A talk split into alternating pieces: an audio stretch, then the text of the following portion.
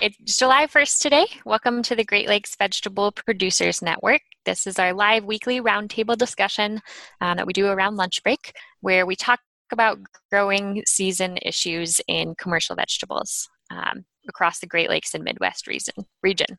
So this is every week. This is your first time joining us. We do it at 12:30 Eastern Time, 11:30 Central Time.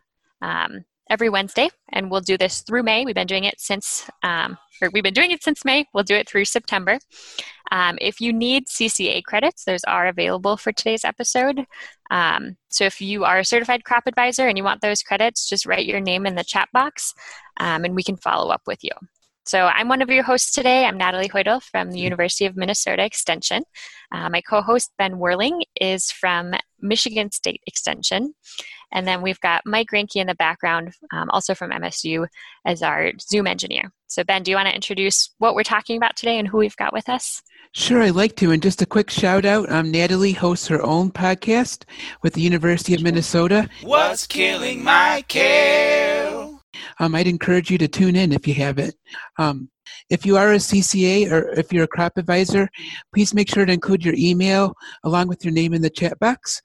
Um, and I'm really looking forward to today. I'm an entomologist and don't know a lot about um, micronutrients. And so today's focus is going to be on boron. We're going to get elemental with boron. And our guests are Dr. Carl Rosen of the University of Minnesota and Dr. Dan Egel. Um, Carl has spent a career working on fruit and vegetable fertility um, at the University of Minnesota. And Dan graciously agreed to join us. He's going to um, talk a little bit about how um, fertility might affect disease development. Um, if you have questions that arise for Carl and Dan, we'd really encourage you to put them into the Q&A box because um, discussion is what makes this show um, really interesting. And upvote your favorite questions, and Carl and Dan will address them in the back half of the show. All right. So boron is definitely the most specific we've got on this show. Usually we're a little bit more big picture than talking about boron. Um, but Ben and I have both had some really interesting interactions with growers, um, just sort of learning about people using boron in interesting ways. And so we wanted to dive a little bit deeper and just learn more about this element and what it does, how it works, why it works, maybe what are its limitations. Um, so we're going to start with a question for Carl, just kind of going to the basics. Can you just tell us what are some of the roles that boron plays in plant development? Um, and yeah, we have some follow up questions, but let's just start sure. there. Yeah, I mean, uh, boron uh, is attributed to a lot of direct and indirect roles in the plant. Um, and I do have to say that of the micronutrients, it's probably the least well understood in terms of what's going on in the plants but it's associated with uh, things like uh, sugar transport, um, cell wall synthesis, cell wall structure, and lignification, uh, membrane permeability, so leakage of solutes and like that, uh, carbohydrate metabolism, which is kind of related to sugar transport, but in terms of uh, breaking down starch to sugar or synthesizing starch from, from sugar uh, is what we mean by carbohydrate metabolism it's involved with uh, some growth regulators, uh, auxin in particular. It's involved with auxin metabolism. And it also plays a role with pollen uh, germination and pollen uh, tube growth. So those are some of the main um, attributes to, to boron. Um, so you see, it does play a pretty uh, significant role in the development and metabolism of plants. Dicots tend to have a higher boron re- requirement than uh, monocots. I don't know exactly why, but you do tend to see higher levels of boron in dicots than monocots. So those are some of the things that I thought would be interesting for the group. Yeah, so it's involved in all kinds of things. All kinds of things. And it may be direct or indirect, and it may be just something simple like its main role is cell wall synthesis, but if you don't have cell walls, it's going to start affecting a lot of other things down down the line. So right. it, it's it's hard to really say. Okay. As I said, it, it's not it's not well understood. yeah. So as a follow up, then there are a couple of crops that really are sensitive to boron. So like beets, for example, or cauliflower. Do you have mm-hmm. some insight on like why those specific crops are so much more yeah, sensitive? Um, yeah. Again, uh, the reason is probably again not well understood, but um, usually let's go over the symptoms first of all uh, for these crops. Usually you get a kind of a hollow heart or a black heart. Um, it's basically cell wall breakdown, cellular breakdown. And what ends up happening with boron deficiency is you tend to get accumulation of phenols in the area where there's boron deficiency occurring. And so that causes that the phenols oxidize and you get this blackening and that cause, causes that, that black heart that you see with particularly with beets and, and with cauliflower um, and some of the other cold crops at times. Um, I, I don't really know why those two are more sensitive than other crops, but it, it could just be that it's depending on where that tissue is, it's difficult for the tissue to be transported, uh, the boron to be transported to that particular tissue. And so you end up with a localized deficiency there. Um, when you see boron deficiency in beets and in cauliflower, unless you cut them, cut those the, the plants open, you will not notice any boron deficiency. The, the leaves don't show any symptoms. Mm-hmm. Um, it's it seems to be somewhat similar to calcium. You get these localized deficiencies, and um, it's just not able to uh, to provide the the uh, the means for cell growth and and, and good production of that plant. So I don't know if I answered the question, but that's the best I could come up with. Yeah, that's great. Thanks. Um, Carl, I had a follow up to that. You mentioned localized deficiencies, and that made me think of something I understand slightly better you know, the calcium and how the calcium can be present in the soil, but on, it moves with the transpiration stream, mm-hmm. and so the plant can't move it quickly to areas of high demand when it's dry, especially. What what what is boron like? How does it? You know, uh, that's a good question, Ben. Uh, they're very similar in in their oh. way of transport. Um, huh. Uh, they move by mass flow, which means that they move with the water. Um, so transpiration is a very important um, mechanism for moving that that nutrient throughout the plant. And so calcium and boron deficiencies sometimes look very similar. Um, boron's a, a, little bit different. Um, you know, back when I took mineral nutrition uh, many years ago, we learned that boron was an immobile plant nutrient. That means that it's once it's um, in the in that tissue, it's not going to be remobilized out, and so that means that the the deficiency often occurs in the younger tissue, um, the younger growth. But we've now learn that some plants are able to mobilize boron. Not all, but some are, and it has to do with the uh, type of um, uh, sugars that are in the plant. Uh, they, you get these polyols that boron can attach to and can be, in some plants, can be remobilized. But it, it, it still doesn't uh, explain the fact that you get these deficiencies in something like cauliflower where where boron is supposedly remobilized, but it's just not able to get to that tissue huh. for some reason. Well, Carl, I wanted to move back a step um, into the soil.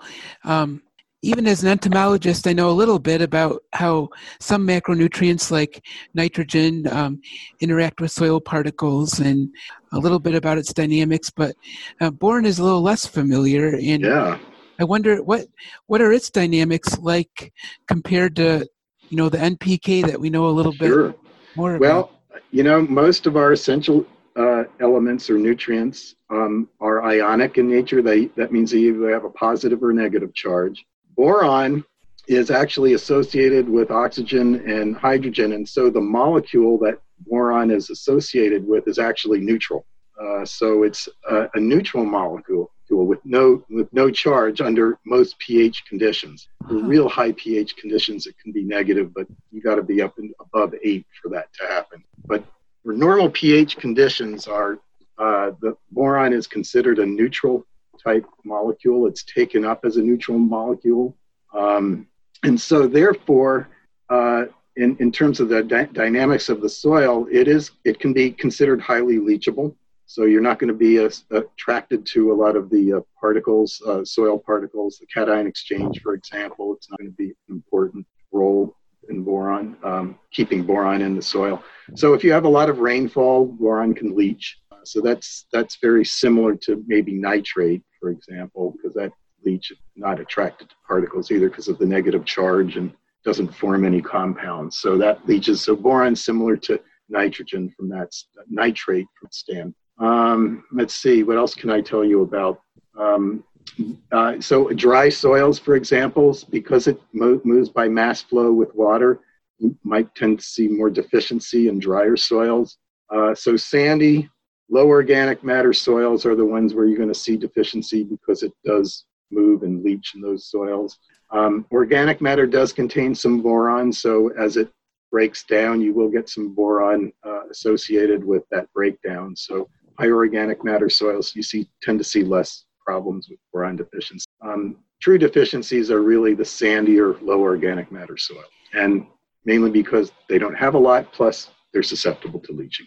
I, I had one last question to that. You addressed a lot of what um, what can lead to boron losses in the soil, or your, the main factor, leaching.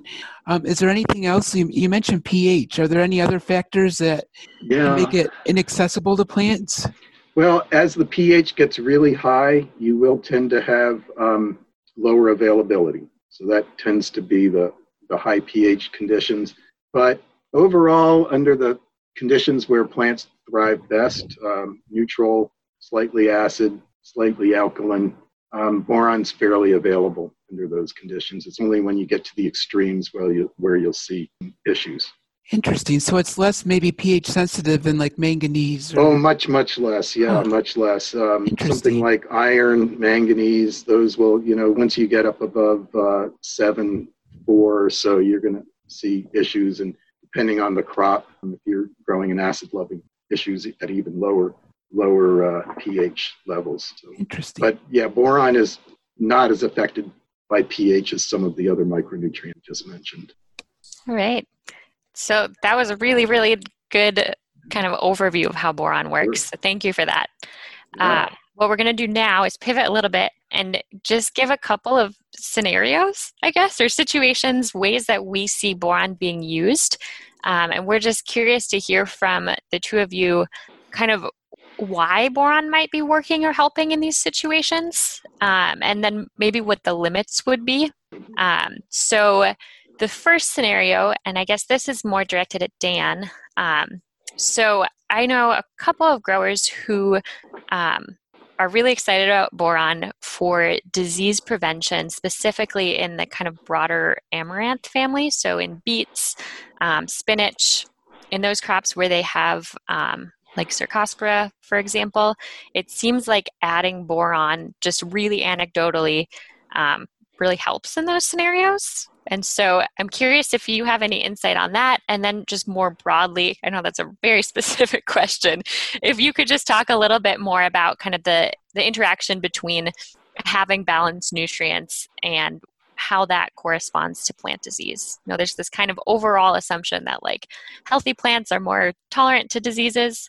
We of course see very healthy plants get diseases too. Um, so that kind of dynamic would also be interesting to hear about. Um, so as we were kind of warming up, uh, we were talking amongst ourselves, and it, and it sounds like uh, some of the people, uh, some of our co-organizers and and leaders here uh, perhaps know more about this than, than I have. But when, but when I was asked to talk about this, I started, I started uh, looking at just kind of nu- nutritional, uh, nutrition and disease and how they interact in general.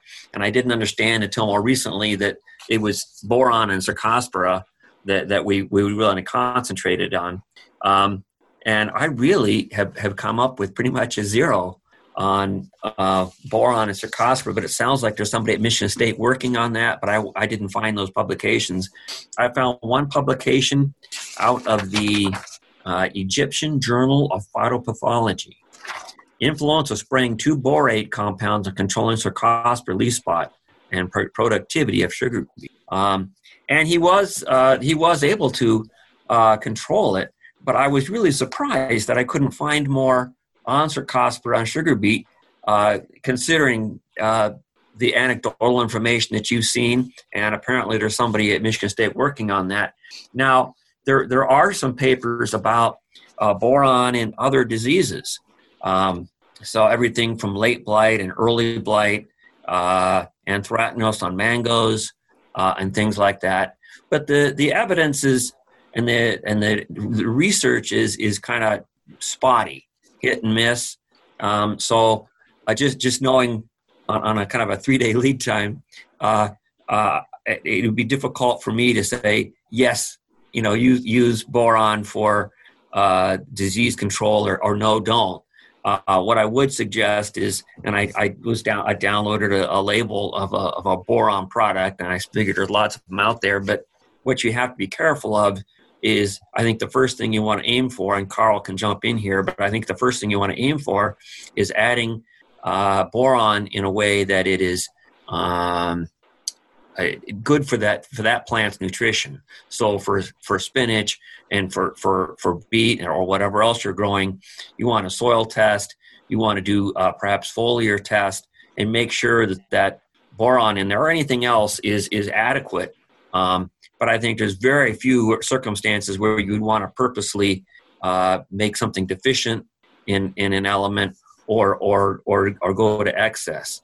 Uh, there are a few instances in literature you can find of this or that, which uh, can be kind of a uh, plus or minus, but but they're so spotty. I've even found some instances where uh, for this crop, uh, uh, if you if you increase this, then it it might cause this disease to be less, but then it'll cause this other disease to be more. so, um, like I say, Carl, you can jump in, but I think the first thing to do is is to make sure you're adding adding that. And you want to, of course, use that boron product, whatever is according to the label. Uh, but I see very few instances where you would want to use boron uh, in excess to control disease. And uh, the other thing is uh, boron, uh, unlike a lot of elements, that plants can tolerate. Um, you know, a little bit of excess, but there are some plants that are very sensitive to boron. And if you put too much on, um, uh, you'll run into toxicity. And um, as I said, some plants are more sensitive. Things like uh, beans or like snap beans or peas, some of those legumes. You have uh, a spray enough boron on for something like a sugar beet, which is very tolerant of uh, boron, and then you try the same thing for beans or peas, you'll get toxicity in, in the beans and peas. So you need to. There's a fine line between sufficiency and deficiency, and sufficiency and deficiency deficiency and toxicity. So yeah, that was actually going to be the last scenario. So maybe we can jump to that and then come back to your scenario, Ben. But um, this is not super common, but I've seen once or twice um, growers actually using boron at toxic levels for weed control, like of Canada mm-hmm. thistle, for example. Right. And I think it comes from the book When Weeds Talk, which we could we could talk a lot about that book. Um, but I just thought that was interesting this idea of like intentionally creating toxicity in your soil for weed management. Um, and Carl, I know you said boron leaches quite a bit, but I'm kind of curious, like if you're doing uh, something yeah, like I mean, that, what are the long-term implications? Well, it, it will leach. Um, in fact, if we, you know, a lot of times we have growers that are using boron and they do some miscalculation. Instead of putting one pound on per acre, they'll put 10 pounds on and then you will get toxicity. Um, and if it's in a situation where it's sandier soil and you have irrigation, you can just irrigate it and that boron will leach out and then plants will recover. But if you're not, if you don't have irrigation and if you're in a heavier soil, that boron's going to stay there and it will cause toxicity and, and yield loss. Um, so you do need to be careful. Um, boron uh, at high levels does act like an herbicide. Um, you get leaf cupping. Uh, you'll also get a lot of leaf singeing due to the uh, toxicity. Um, you will kill plants at high enough le- uh, at high enough levels. Um, it's a- actually been recommended um, in rec- I don't know if recommended is the right word, but in in lawns, for example, um, something like creeping Charlie. Um, creeping Charlie is much more sensitive to boron toxicity than grasses are. And so if you if you spray the boron on, you'll you'll suppress the creeping Charlie, and the the grasses will take over.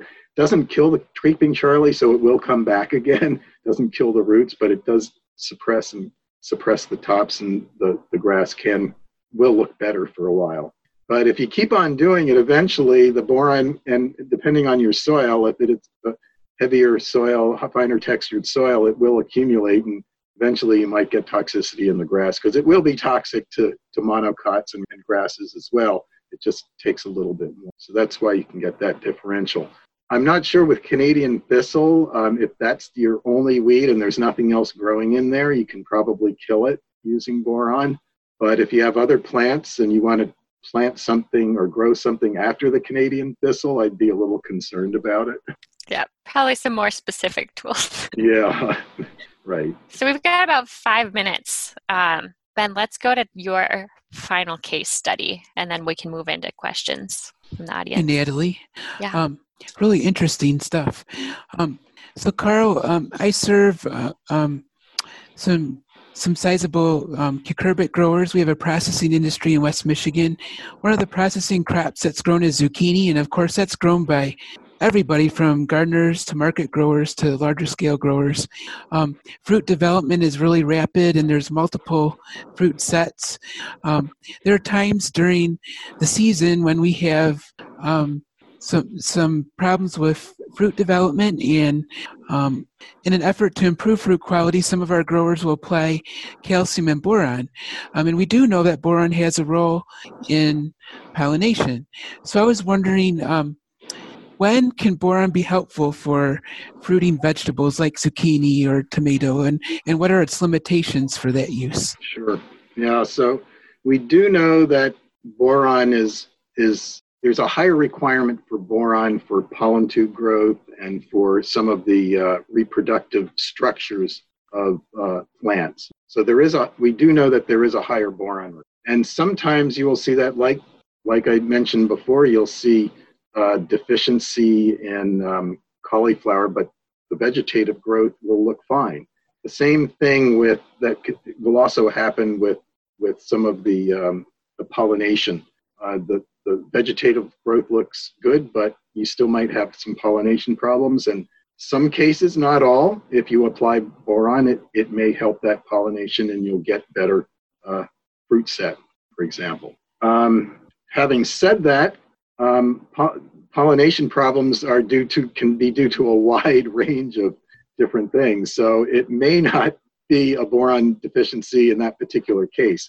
We do know, and I've looked in some of the literature, um, and this is probably more in fruit trees than in vegetable crops, but that you can get better pollination of some fruit trees, like almonds, for example, by spraying boron on, and you'll get better fruit set, even when the tissue levels of boron uh, show adequate levels. And that's been reported in the literature in, in well respected journals. Why this is happening? Um, I don't think there's a, a, real good reason, except for the fact that we do know that uh, higher levels of boron are needed in those specific tissues, and maybe it's difficult. Maybe maybe it's been drier, or there's some other environmental condition that's making it difficult for that boron to get to the, the tissue at that time. But I don't think you can say all pollination problems are due to a boron deficiency. It's just that we know that it is associated with boron deficiency. I guess that's about all I can say at this time. It's oh, thank that, you, Carl. Yeah. yeah, that's great. Actually, the we have a listener submitted question that I think is very relevant. Um, so, anonymous attendee is wondering um, what your take is on foliar feeding specifically um, versus like probably at plant soil application. Right. Well, um, it depends on the crop. Um, remember that, uh, you know, so if, if it is a pollination problem, foliar is going to be probably a way to overcome that. Um, but again, you know, I, I, am just always hesitant with boron just because there is that fine line of sufficiency toxicity, and there is a tendency that you can overdo it, especially if you do a miscalculation.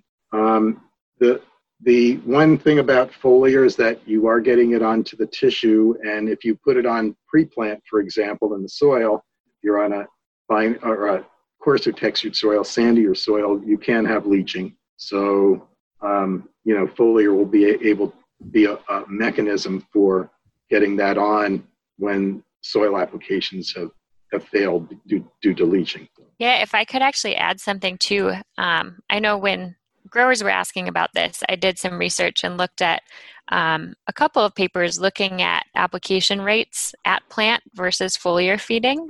Um, and got similar yield results from a much lower rate of foliar feeding Right. compared to what you had to apply up Yeah. front. Yeah, so our normal recommendation for uh, soil application is probably anywhere from one to two pounds, maybe a little bit higher on some of the um, the cole crops that cauliflower um, maybe go up to three three pounds, but per acre. Um, foliar, on the other hand, we're like at a tenth of a pound, probably where you want to be. And if you go a lot higher than that, you're you're going to get toxicity as Okay. a foliar application. Just So is that also sure- kind of a way to so I guess too much foliar can result in immediate toxicity, but also maybe a foliar feeding is a way to kind of reduce the accumulation of Yeah, right. so the soil? yeah, as long as you're using lower amounts, you don't want to Okay. use the, the soil recommendation for a foliar, because you will get toxic. Okay. So that actually leads us perfectly into the next question from another anonymous person. Um, I'm hearing of more potato growers using foliar applied boron to slow down the crop and kill and, and top kill. Oh yeah, Um, do you have experience with that? What's yeah, the I mechanism do. or benefit? uh, yeah, I, we we tried that for two years. Um, we put in what we would say toxic or toxic levels of um, of uh, boron, and we got good boron toxicity symptoms. It did slow the crop down. It did actually. We put it on closer to where we would say you would vine kill. And so um, it uh, it does work that way. Um, however, we did find that it, depending on when you put it on, if you put it on too early, um, you'll get a yield depression. So it did affect the yield negatively with those Okay. high levels. So you got to be very careful.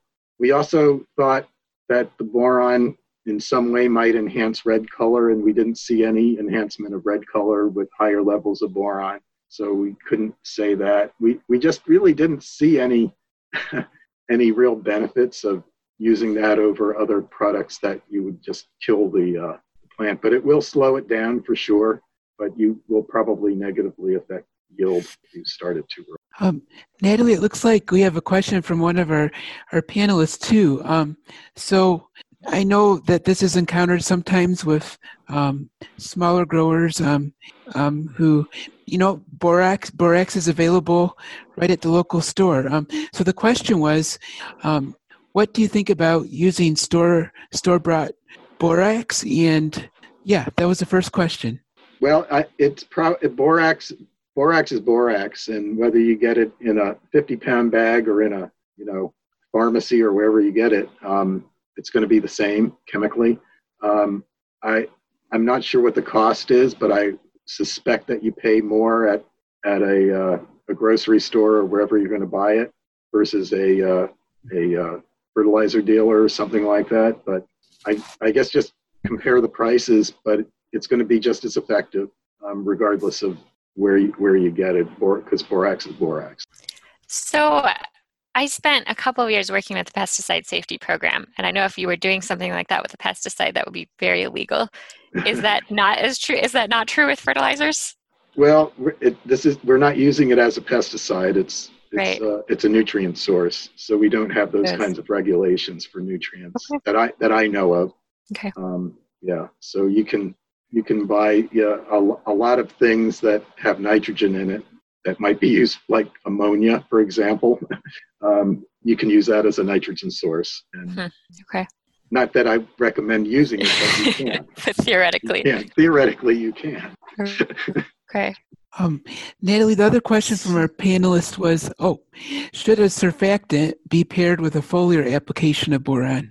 Ah, yeah, that's a good question. Um, generally, uh, if you want the um, whatever you're spraying to get into the uh, the leaf itself, having a surfactant there, which basically spreads out the water better, you'll get better penetration into that leaf with the surfactant. Um, the one thing that you need to worry about surfactants is it does break down some of the wax waxy um, cuticles, and so if you have a lot of sunshine or something when you're spraying, you can get some some toxicity just from that. Not the boron or the nutrient, but just the fact that your cuticle's breaking down a little bit. So you need to be a little careful there. I don't know. Dan might have some because I know that you you use with pesticides. You're using using some Well, surfactant. with, with pesticides, of course, what, what you want to do is you want to spread that drop out so you get better coverage of, of the pesticide. But I'm, I'm sure what you're saying is, is true. You'd have,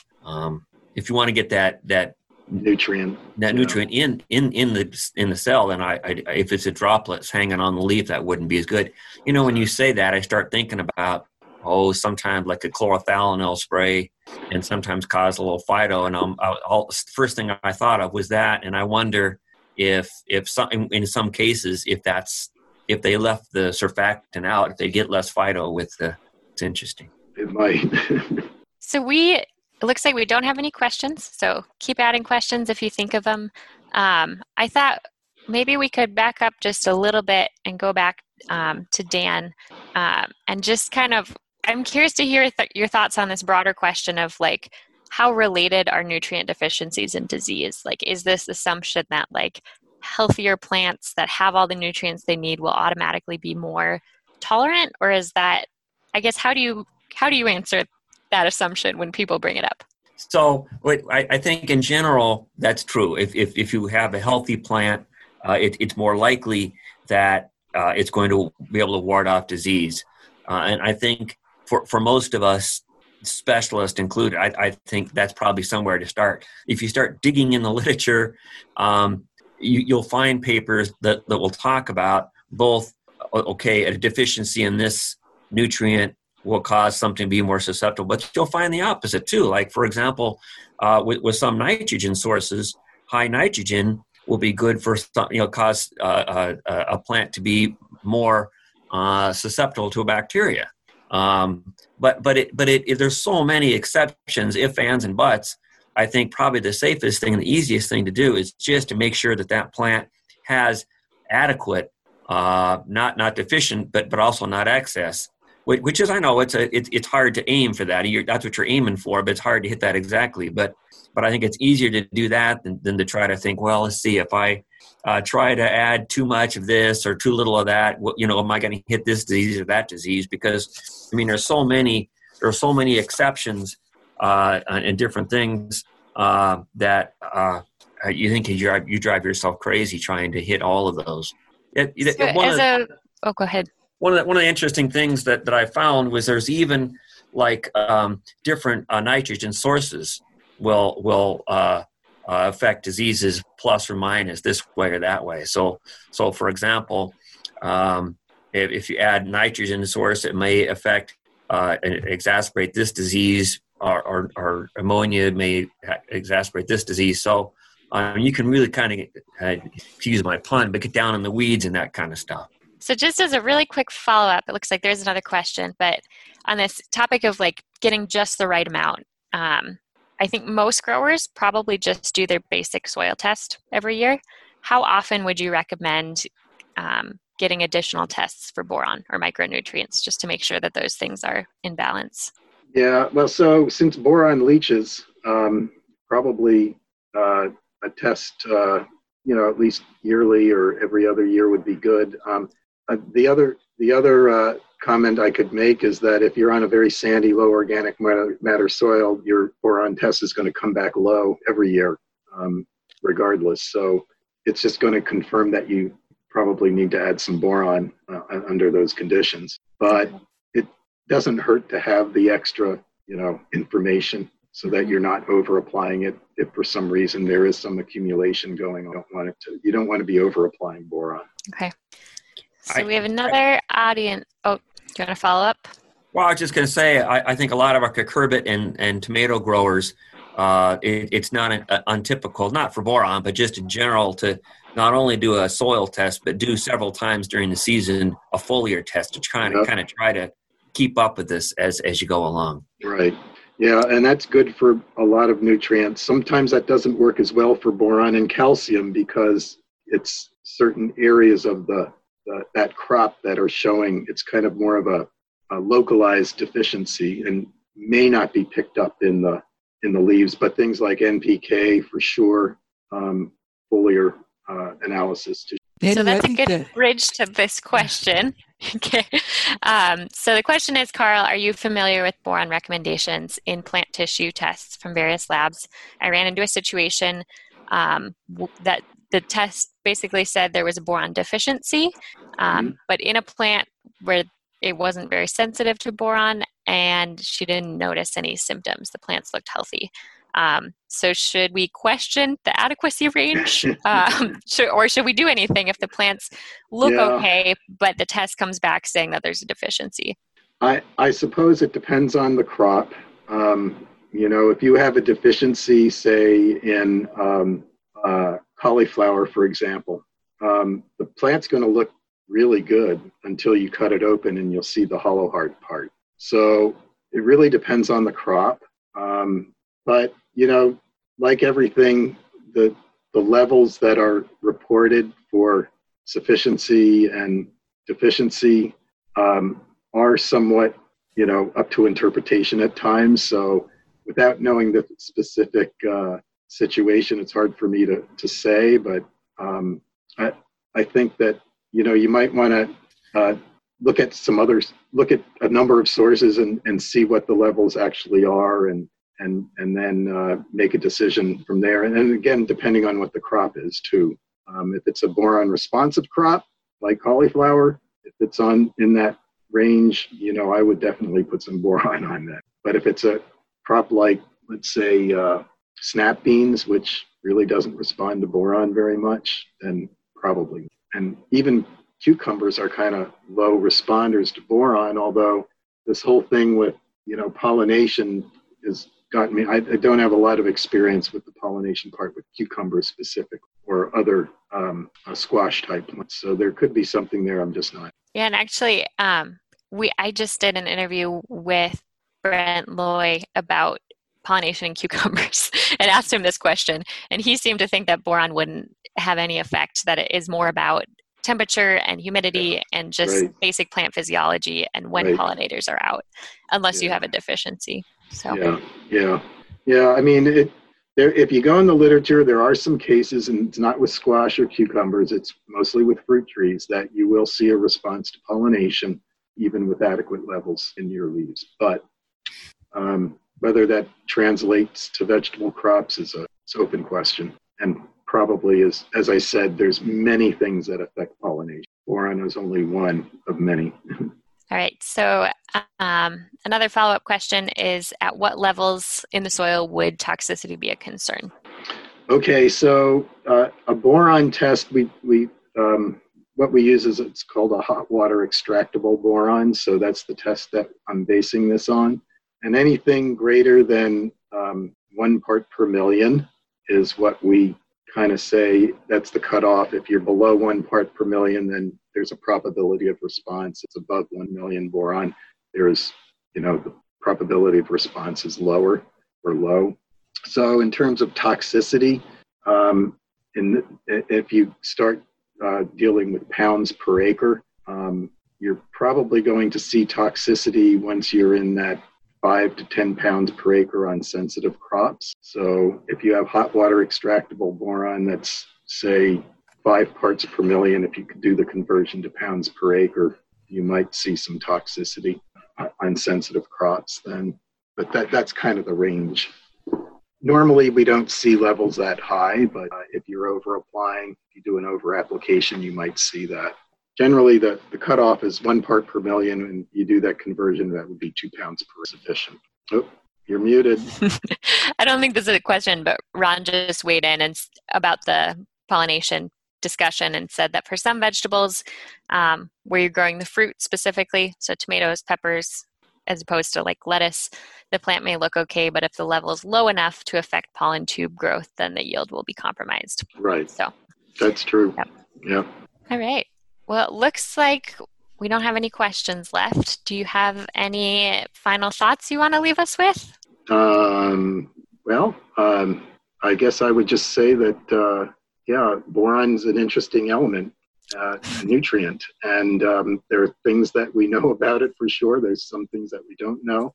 But, um, I- it, and, and I think because of that, people are using it for a lot of purposes that, um, you know, maybe valid, but maybe not. So, Okay.